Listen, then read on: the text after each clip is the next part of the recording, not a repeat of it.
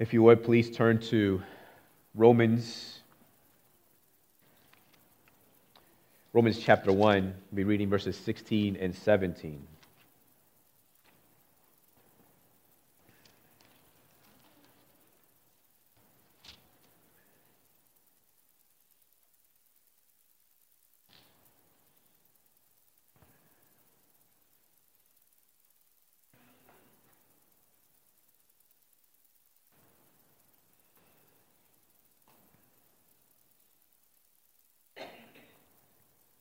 And Romans 1, chapter, Romans 1, verses 16 and 17.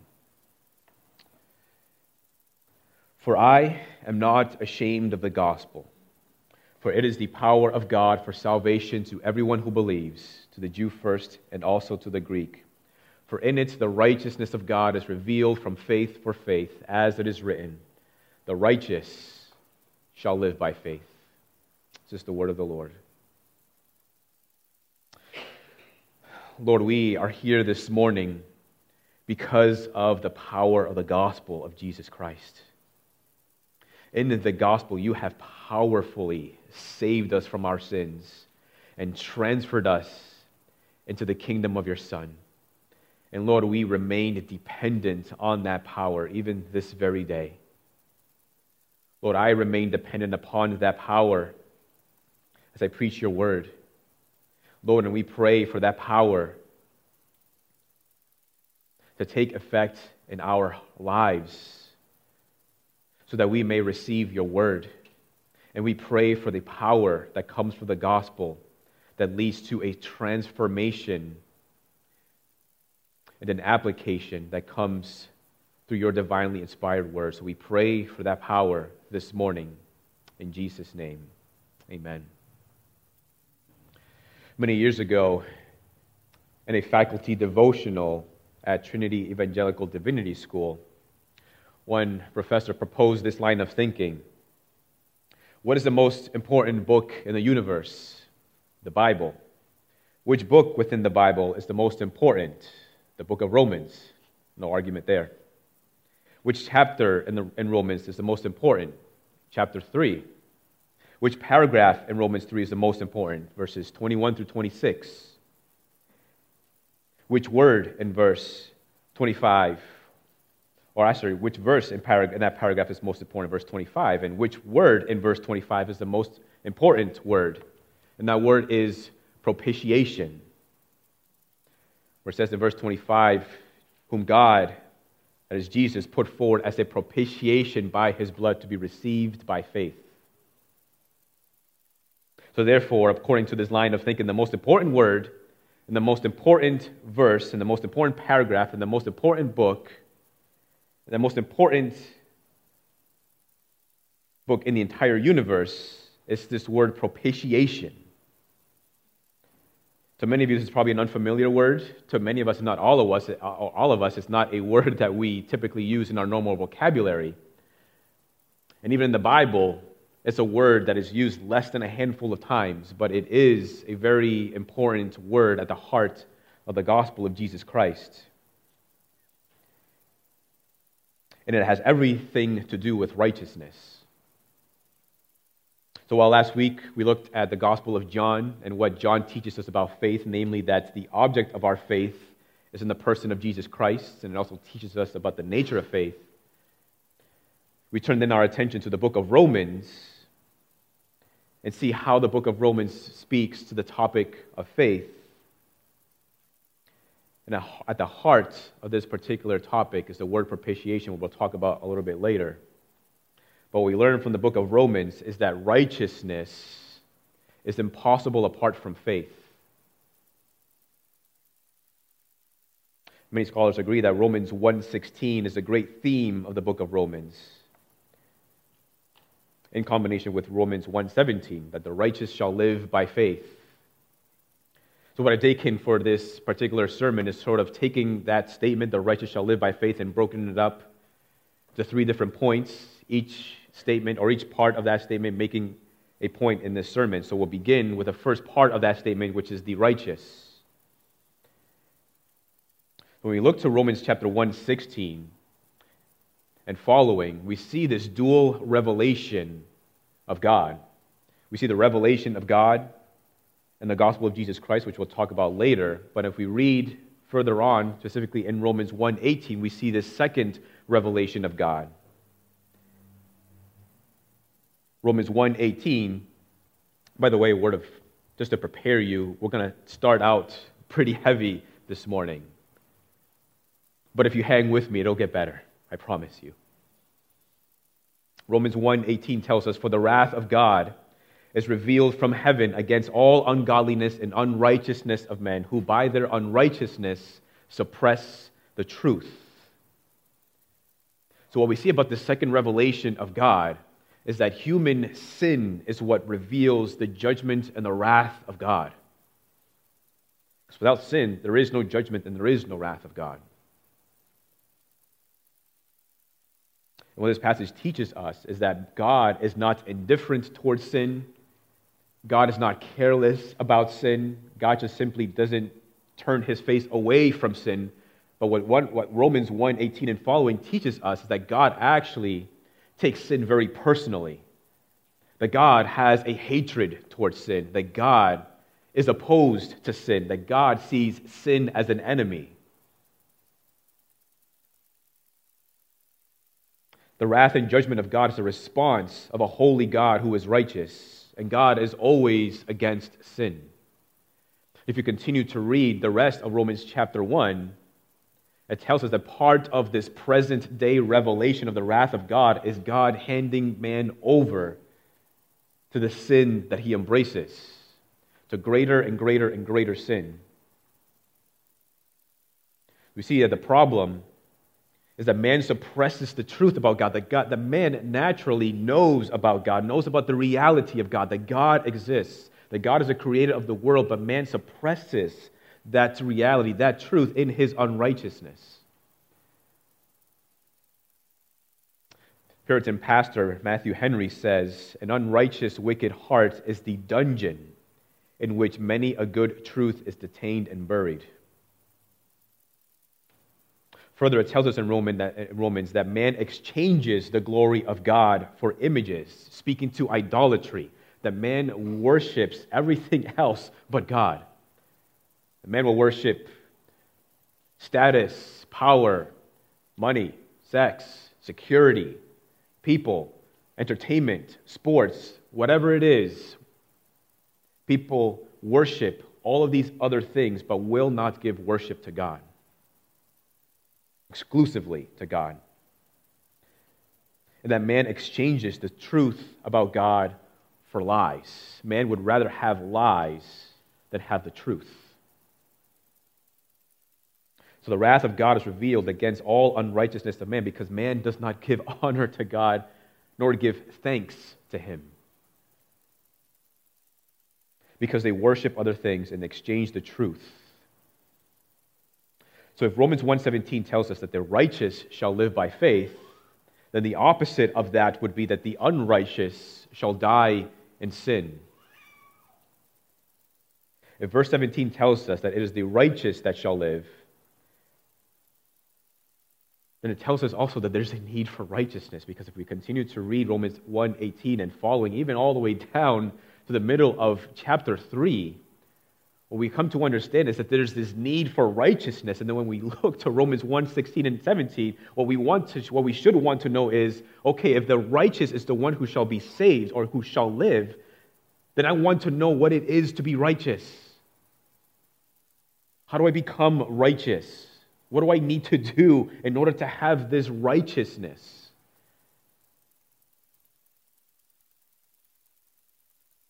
However, the problem is not only that no person is righteous, but also that no person could ever be righteous on their own. And the reason for that is because of sin. Romans 3:10 says, "None is righteous, no not one. No one understands, no one seeks for God. All have turned aside, together they have become worthless. No one does good, no, not even one." The throat is an open grave. They use their tongues to deceive. The venom of asps is under their lips. Their mouth is full of curses and bitterness. Their feet are swift to shed blood, in their paths are ruin and misery, and the way of peace they have not known. There is no fear of God before their eyes. Christian author John Maxwell has told a story before about a grandfather who goes to spend time with his grandkids. In the afternoon, he decides to take a nap. And during that nap, his grandkids decide to play a trick on him. They take this, uh, what's called, uh, I don't know if you've ever smelled it or have heard of it before, but Limburger cheese that has this interesting odor to it. But they take a piece of cheese, they put it right under his nostrils as he's sleeping. So when he wakes up, he says, Something stinks. Then he goes into the kitchen. Wow, the stink is in here as well. And then finally he decides to go outside for some fresh air. And after a few moments, he's like, Wow, the whole world stinks. Romans 3 10 to 18 tells us that nobody is righteous, not even one. That is, everyone without exception. That no matter where you go, even the most desolate place, the stink of sin is always there because you and I wear the stink of sin.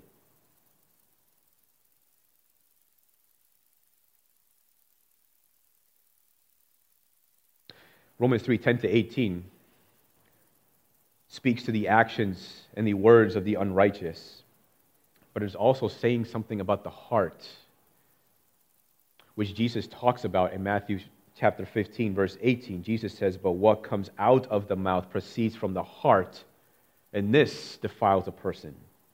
For out of the heart come evil thoughts, murder, adultery, sexual immorality, theft, false witness, slander. All of our unrighteous action stem from an unrighteous and sinful heart.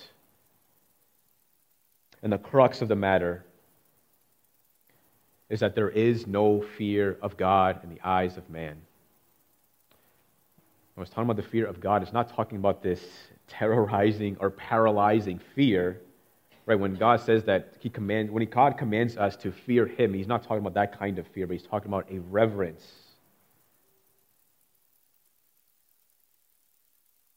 God is also the one who commands His people to love Him with all of your heart, soul, mind, and strength. So he commands us to love him and he commands us to fear him. And what this is getting at, what the Bible is commanding us to do, what God is commanding us to do, is to have a fidelity to God that is born out of love.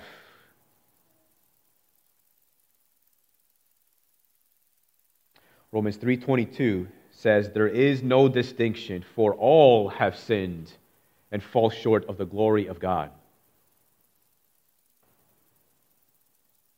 Sin is a failure, according to Romans 3 22 and 23. Sin is a failure to hit the target. What this passage seems to be saying or teaching us is that this target is objective, right? That morality and righteousness is objective, not subjective. Not subjective to you or to this person or that person, not subjective to me, but morality and righteousness has an objective nature. There is a target that we are all called to hit, and the problem is that nobody hits that target. More than that, Romans teaches us, and the Gospel of John, I think, also teaches us the problem is not that we cannot hit the target, the problem is that we don't even try.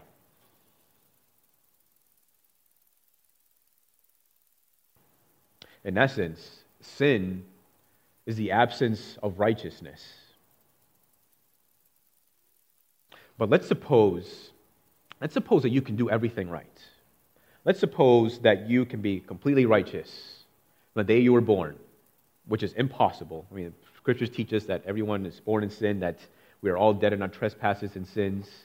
But let's suppose that you have never done anything bad or evil or any kind of wickedness or any kind of sin.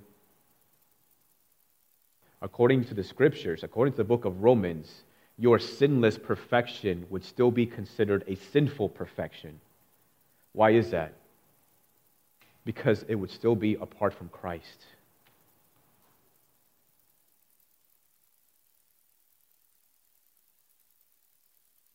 As long as there is a lack of reverence, as long as there is a lack of honoring God and giving thanks to God, as long as there is a lack of fidelity of God born out of a genuine love for God, personal perfection doesn't matter because it is apart from Jesus Christ. So then the devastating dilemma of Romans 1:17 where it tells us that the righteous shall live by faith is that that passage applies to nobody and that it is unachievable. If sin is the failure to hit the target, right, the problem is that we fail to hit the target, that no matter how strong we are, that no matter how far back we pull that arrow without breaking the bow, even if we have a perfect aim, even if we should desire to hit the target, and we let that arrow fly, the arrow will always stop short of hitting the target.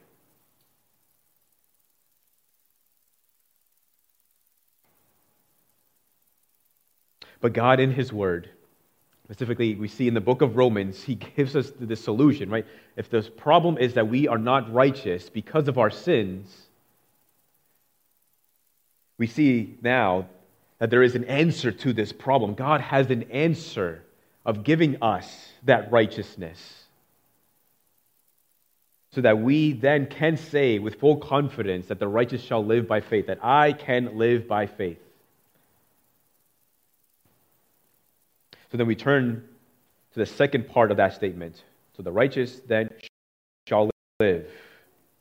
Romans 3:21 says, "But now but now the righteousness of God has been manifested apart from the law, although the law and the prophets bear witness to it.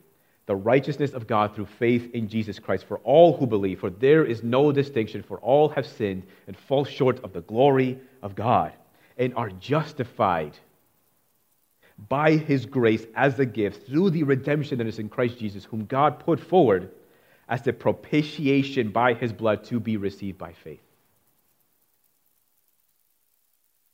So then we come to the word propitiate. Propitiate simply means to appease wrath or to satisfy wrath. Typically, it's with regards to a deity. It's why we have the sacrifices in the Old Testament where the Israelites continue to bring sacrifices before the Lord lambs, goats, rams, bulls, all these different sacrifices, in large part in order to appease the wrath of God towards human sin. The problem is not a fickle God who is quick to get angry. The problem is human sin. The problem is that we always sin. And so there's always a need for a sacrifice to appease the wrath of God.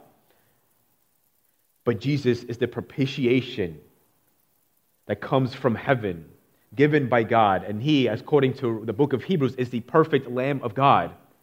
So that there's no more need for sacrifices because Jesus perfectly satisfies the wrath of God towards human sin so that there is no more need for sacrifices. So that every single one of our sins, past, present, future, have been all paid for by the blood of Jesus Christ through our faith in Him. And the word propitiate in the Bible has a judicial and a relational component. So, with regards to the relational component, think about it like this in any relationship, in any good relationship, there has to be forgiveness. Right? Because we offend one another at times, and so we have to be able to forgive one another to maintain a good and healthy relationship. Now, when I, if I offend you and I ask for your forgiveness, right, forgiveness is supposed to be without cost. In other words, I'm not trying to earn it. I shouldn't have to earn it. Forgiveness is about earning something or paying for it or trying to do something in order to acquire it. Right? Forgiveness that is earned isn't forgiveness, that's recompense. That's restitution, that's reparation. That's not forgiveness. And the thing about forgiveness is that for the one who has been offended, for the one who does forgiving, there's something to absorb. And what that means is that when you extend the hand of forgiveness towards me, right, you're choosing not to retaliate. You're choosing not to pay it back. That's what forgiveness is it's absorbing the cost, even though at times, depending on the nature of the offense, we might want to retaliate, feeling like that, that would make us feel better. But forgiveness is not taking matters into your own hands, it's also not holding the offense against the person. So while it is free in the sense that it's not earned, it does cost something on the part of the person who does the forgiving. But when we look to the scriptures and it tells us that God is a merciful God, abounding in steadfast love and faithfulness, one question we might ask well, why doesn't God just simply forgive? If He is a merciful God, if He is a gracious God, why can't He just simply forgive me for my sins without any need of propitiation, without any need of sending Jesus Christ as a Savior? And the reason is because forgiveness is not always without consequence. So, for example, if I, if my daughter decides to take the car on a night out, not like 13 years from now, she's three right now, and let her borrow my car, but supposing she was 16, 17, I lent her my car and I told her to be back by dinner time, 5.30, she comes at 10, she could apologize to me a hundred times, and I might forgive her a hundred times. In that sense, the forgiveness didn't cost anything. I'm going to freely forgive you, but it isn't without consequence. And the consequence might be you're not driving my car for the next month.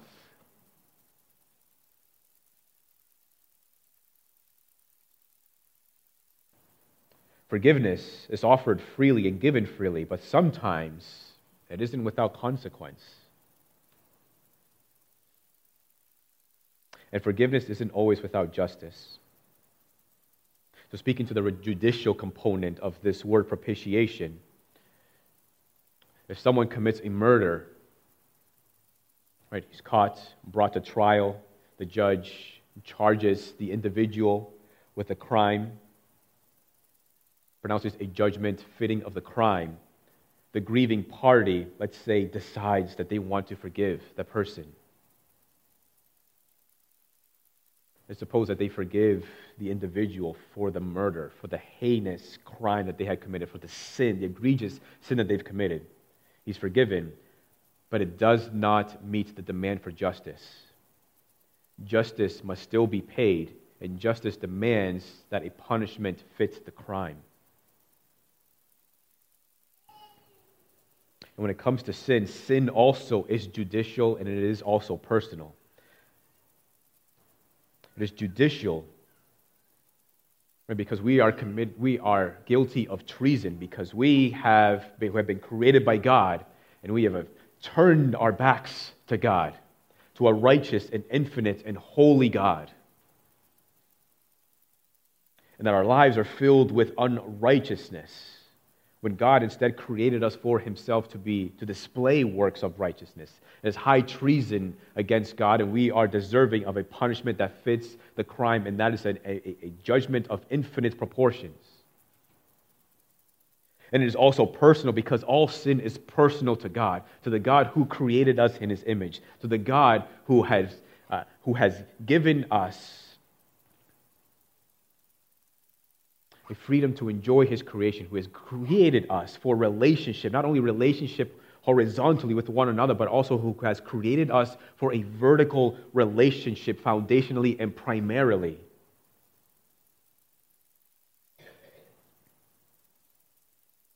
Sin does not give glory to God. Sin does not reflect the character of God. But sin seeks self glory. Sin is never indifferent towards God, but sin is always a personal rejection of God. then our problem is that we are unrighteous and we are unrighteous because we are sinners. But propitiation, this wonderful word, answers the problem of forgiveness because it satisfies both the relational component and the judicial component of our sins. So God has given to us Jesus Christ, the one who takes away our sins. He makes a way for forgiveness while absorbing the consequences of our sins. You see, yes, the gospel removes the punishment of our sins, namely, the punishment doesn't come to us anymore. But it also redirects it. Jesus redirects the consequences of our sins to himself, to the only one who can take it and endure it and come out alive. Jesus takes the punishment that we deserved. Again, last week we looked at Jesus as the object of our faith. And today we're focusing more specifically on what Christ did and what he accomplishes on our behalf. Scottish theologian John Murray once wrote that The doctrine of propitiation is precisely this that God loved the objects of his wrath so much that he gave his own Son to the end that he, by his blood, should make provision for the removal of his wrath. It was Christ so to deal with the wrath that the loved would no longer be the objects of wrath, and love would achieve its aim of making the children of wrath the children of God's good pleasure. Praise the Lord.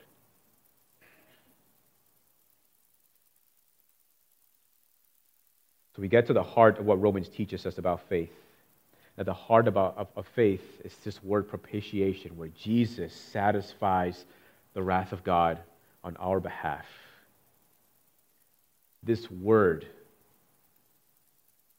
encompassed in the person of Jesus Christ, answers the great problem of the scriptures, and that is how can God be right with man? How can God forgive sinful man while also maintaining his own righteousness? And that answers in the person of Jesus Christ, who is our propitiation, who satisfies the wrath of God on our behalf so that he can freely give us his grace and mercy and forgiveness because of our faith in Jesus. Propitiation bridges the gap between God's righteousness and your faith. In Romans 3:26 it tells us that it was God or it was to show God's righteousness at the present time so that he might be just and the justifier of the one who has faith in Jesus. Righteousness can mean different things in different contexts, but here in this context, it is talking about God's righteousness and justifying the sinner. Looks like we saw we were each in desperate need of this righteousness. But the gospel reveals the righteousness of God, namely his righteousness towards sinners that in the gospel, in the crucifixion of Jesus Christ, we see the righteous demand of God met in the person of Jesus Christ. But we also see the righteousness of God in justifying the sinner and declaring him innocent and making him righteous. Right? In a courtroom, a judge can acquit a person unknowingly that the person might actually be guilty. Right? He would, might not ever know. But in the divine courtroom of God, we don't have this problem of omniscience because God is omniscient. He knows every heart, He knows the thoughts of man, He knows everyone's actions, He knows everything about you and me. And so in God's divine courtroom, nobody ever gets away with anything. The one who is guilty is actually guilty. The one who is declared innocent is actually innocent. But the great thing also about this divine courtroom is that those who entrust in the gospel of Jesus Christ are given the righteousness of the judge. God Himself gives you His own righteousness.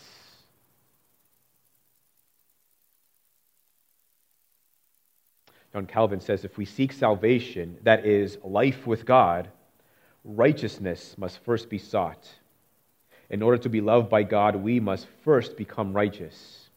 We cannot obtain salvation otherwise than from the gospel, since nowhere else does God reveal to us his righteousness. And if I might add, nowhere, nowhere else other than the gospel of Jesus Christ does God give us his righteousness. The faith in Christ is what activates the gospel in our lives, and it is faith that imputes to us or credits to our account the righteousness of God in Jesus Christ.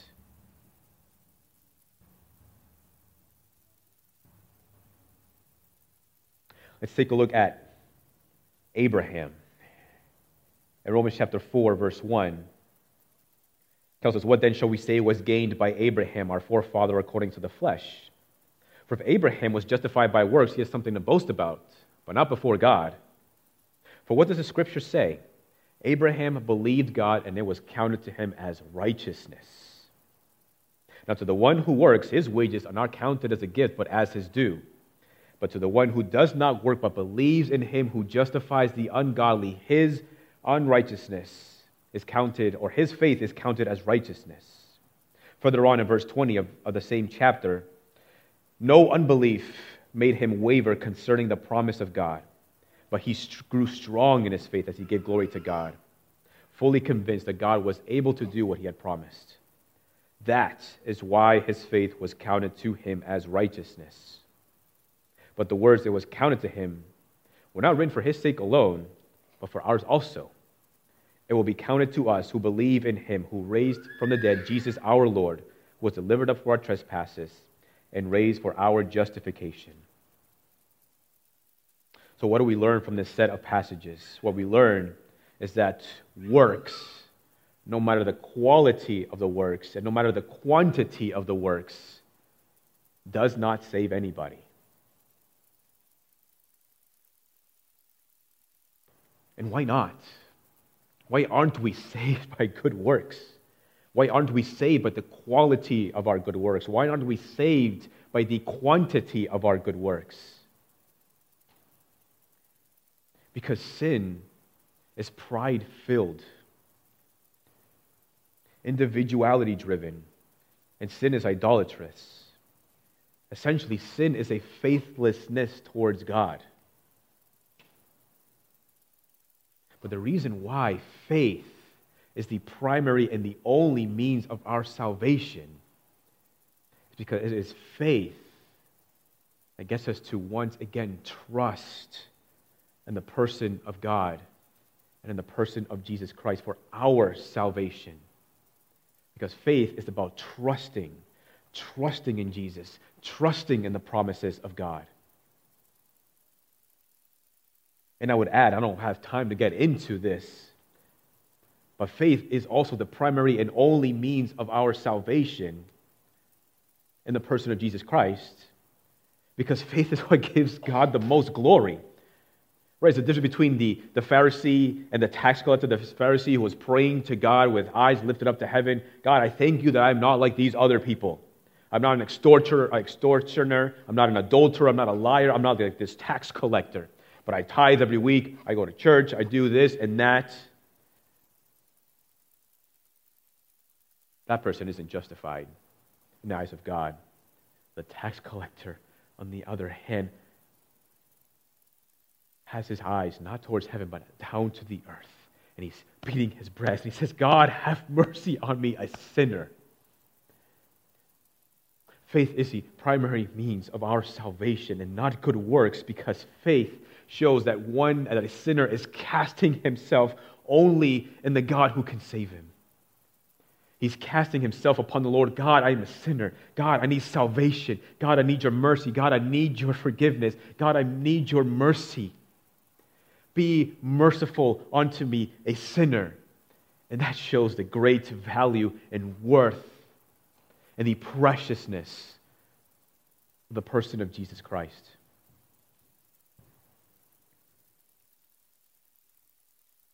So that now that we understand our need for righteousness and how we receive that righteousness, not by our works, not riding on the faith of another person, but only through faith in Jesus Christ, we can then finish this statement in 117 of book of Romans. The righteous shall live lastly by faith. Again, for I am not ashamed of the gospel, for it is the power of God for salvation to everyone who believes, the Jew first and also to the Greek. For in it the righteousness of God is revealed from faith for faith, as it is written, the righteous shall live by faith.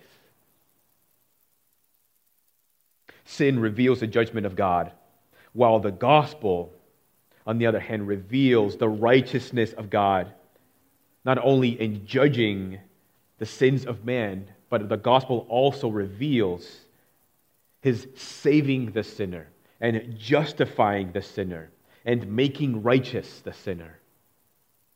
From faith for faith, from the beginning of faith, from the moment that we place our faith upon Jesus Christ to the end of our faith, that is ultimately our salvation, the day when we will be united with Christ. From faith for faith, all because of the gospel of Jesus Christ, in which the power of God is revealed the power of God in regenerating the sinner and making him or her an adopted son or daughter of God. The power of God in justifying the sinner. The power of God in reconciling the sinner to God. The power of God in making the sinner righteous. That statement in Romans 1:17 is actually a quote from Habakkuk chapter 2 in the book of Habakkuk, the prophet is commanded to give or pronounce a judgment upon God's wayward, idolatrous, sin filled people. And the prophet has a problem with God's means of justice or judgment because he's using other human agents to bring judgment upon his own people. But the instrument of his judgment, which were the Chaldeans, were also wicked sinners. But God assures Habakkuk that they too will one day be judged. But in its context, the book of Habakkuk teaches that the one who is righteous is the one who believes in God as supreme over all other beings, above all other gods, and continues to live his life by faith and that it is his faith that will ultimately carry him through this judgment that comes from God.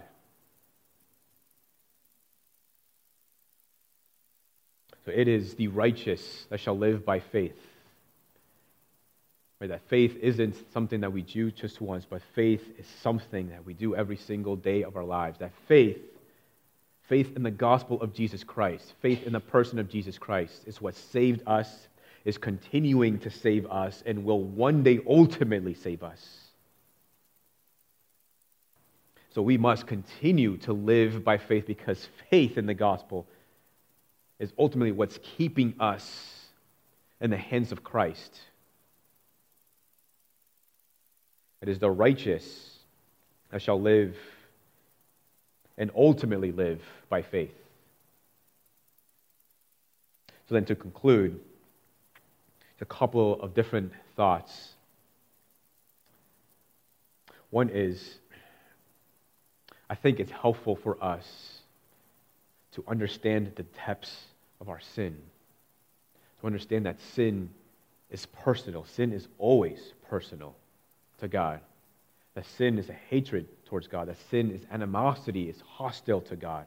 The sin is a faithlessness toward God. The sin is always driven by selfish motives. And that sin is ultimately what reveals the judgment of God. And that sin is what drives us then to the propitiation that we receive in the gospel of Jesus Christ when we understand the magnitude of our sins, we can then also understand the magnitude of the sheer grace of God and the gospel of Jesus Christ. I think what enhances our view of the gospel of Jesus Christ if we enhance our view of the depravity of our sins. Because if you have a low view of sin, if you don't understand the magnitude of sin, then you really don't understand the magnitude of the grace of God that you received in the gospel of Jesus Christ. Will never, ever forget the depths of your sin. Not so that you can wallow in your sin and be filled with shame for your sin, but so that you can understand just the joy and the brilliance of the gospel of Jesus Christ and the salvation of sinners. And lastly, because we have been saved through the propitiation of Jesus Christ, through which we are declared righteous and made righteous, we can then walk by the Spirit. Romans 6 5 says, For if we have been united with Christ through faith, united with him in a death like him, like his, we shall certainly be united with him in a resurrection like his.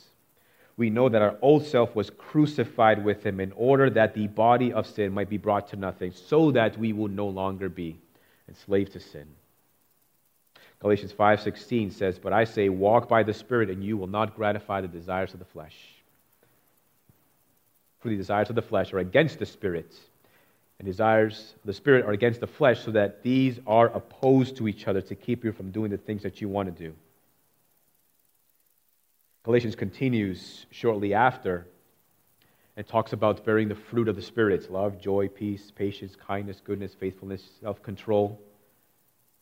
And if you mean, if you desire, if you aim to walk by the Spirit, the manner in doing so is making sure that you're bearing the fruit of the Spirit, walking in gentleness, walking in patience, walking in self control. This is what it means, in part, to walk by the Spirit and not gratify the desires of the flesh.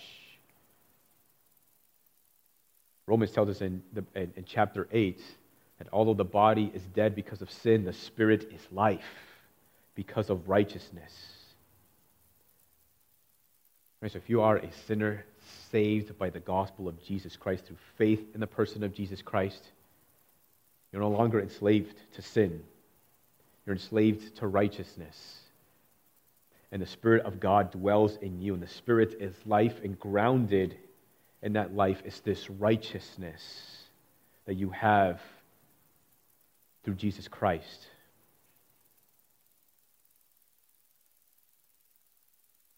So then we are called to walk by the Spirit. Sometimes we fail, sometimes we still do sin. But if you are struggling with a particular sin, you, if you experience this tension that, is, that Galatians 5 16 and 17 talks about, if you experience that in your mind and your heart, be encouraged because if you were not saved, if you were still enslaved to sin, there would be no tension.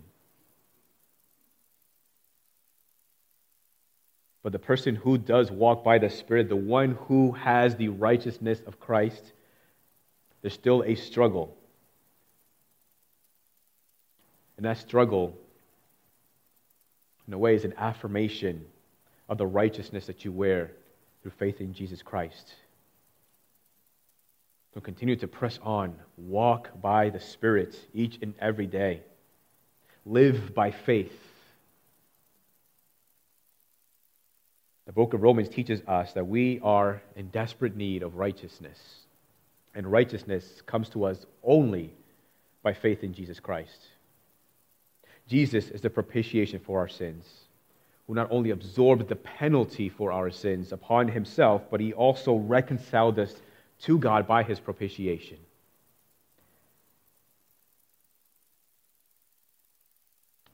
If you don't know the Lord Jesus, if you haven't placed your faith upon Jesus as your Lord and Savior, you're still in need of that righteousness, desperately so.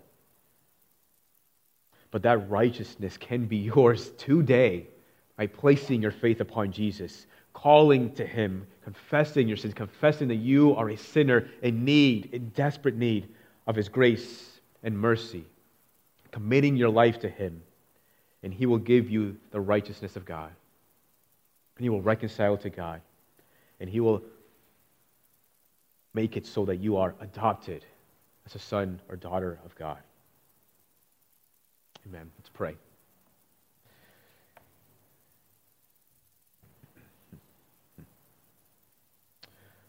Father, we thank you for the power of the gospel that has saved us, that continues to save us, and that ultimately will save us. God, we pray for that power to be on display in each of our lives every single day. We need that transformative power so that we may continue to live by faith, so that this righteousness can continue to change us and transform us day by day. So we pray, God, that the work that you have begun, that you may continue, and that you will bring it to completion one day. We pray in Jesus' name. Amen.